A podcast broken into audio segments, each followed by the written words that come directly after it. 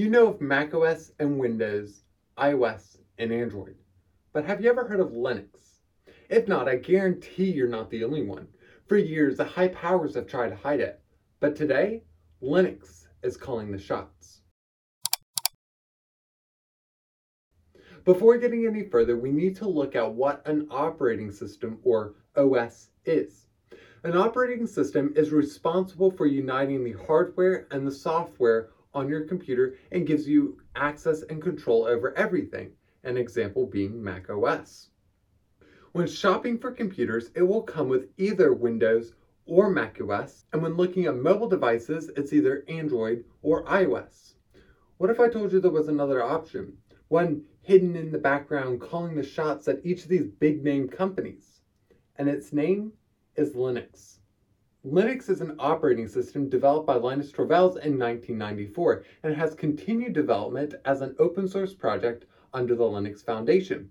The backbone of Linux is Unix, an OS developed by AT&T in the 70s, but more on that later. Before continuing, it's important to note how open source projects work. So here's an example. You have developed a program, say a basic text editor. You can only enter plain old text, no formatting. You release your app as an open source project where anyone can go online and download the code you wrote to write the app. I downloaded your app and I love everything about it except for the fact that I can't underline text. So I download the code you wrote and I add the underline feature. I like the result, so I'm going to send it back to you. You can decide if you want to add the feature to your app or discard it. Now imagine this on the grand scale. Millions of independent developers around the world working together to improve the apps they use daily. That's open source. Now back to Linux. And it's time for me to be honest. There's no such thing as Linux OS. Linux is the name of the kernel. Now I don't want to get too technical, but essentially it's the software that allows the apps to communicate with the hardware. And since the Linux kernel is open source, people and companies have been able to adapt it to their needs. This openness is what has allowed Linux to flourish today.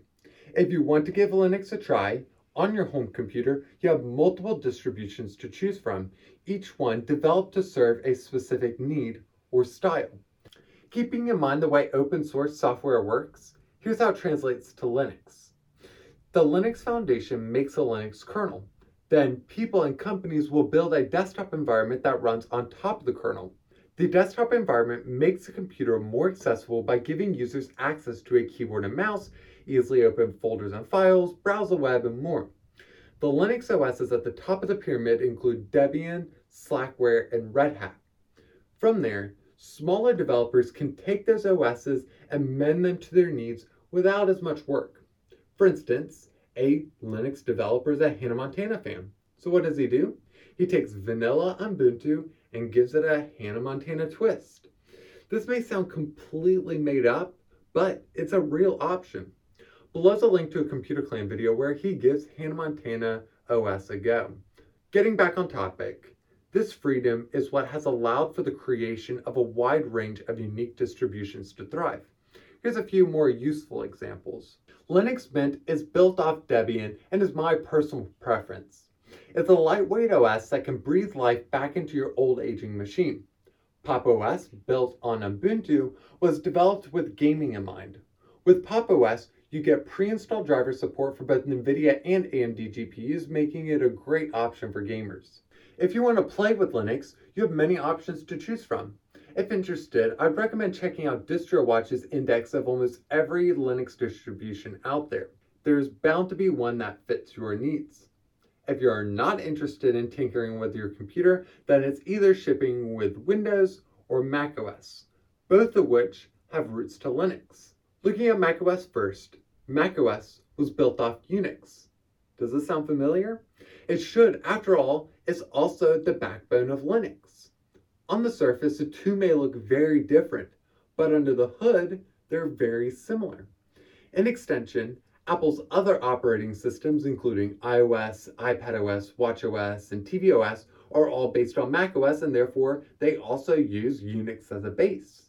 Windows, on the other hand, doesn't rely on Linux at all. However, it appears that Microsoft is turning their focus server side since that's where the money's at.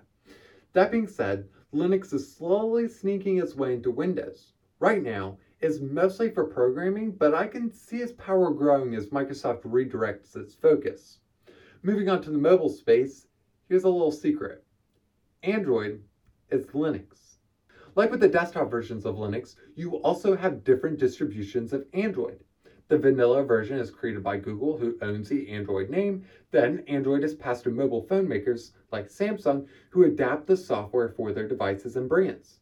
And since Android is so basic, it's easy to port the OS to other devices like Android TV, now known as Google TV, Wear OS, and a wide range of portable mobile devices.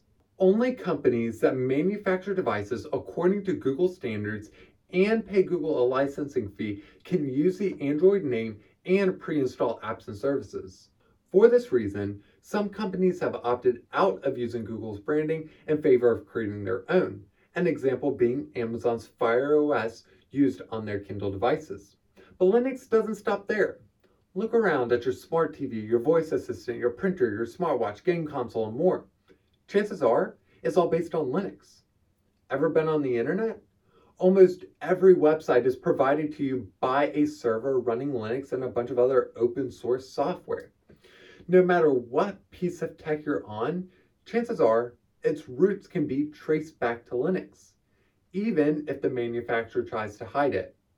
In the background of these big name tech brands is an open source foundation that's pulling the strings. Thanks for watching. Think you know of a device that doesn't have roots in Linux? Let me know in the comments below where you can also put any questions you may have. In the description, you can find links to learn more about the topics today, along with links to our website, appleguideweb.com, and our social media pages. Once again, thank you so much for watching, and we will see you next week.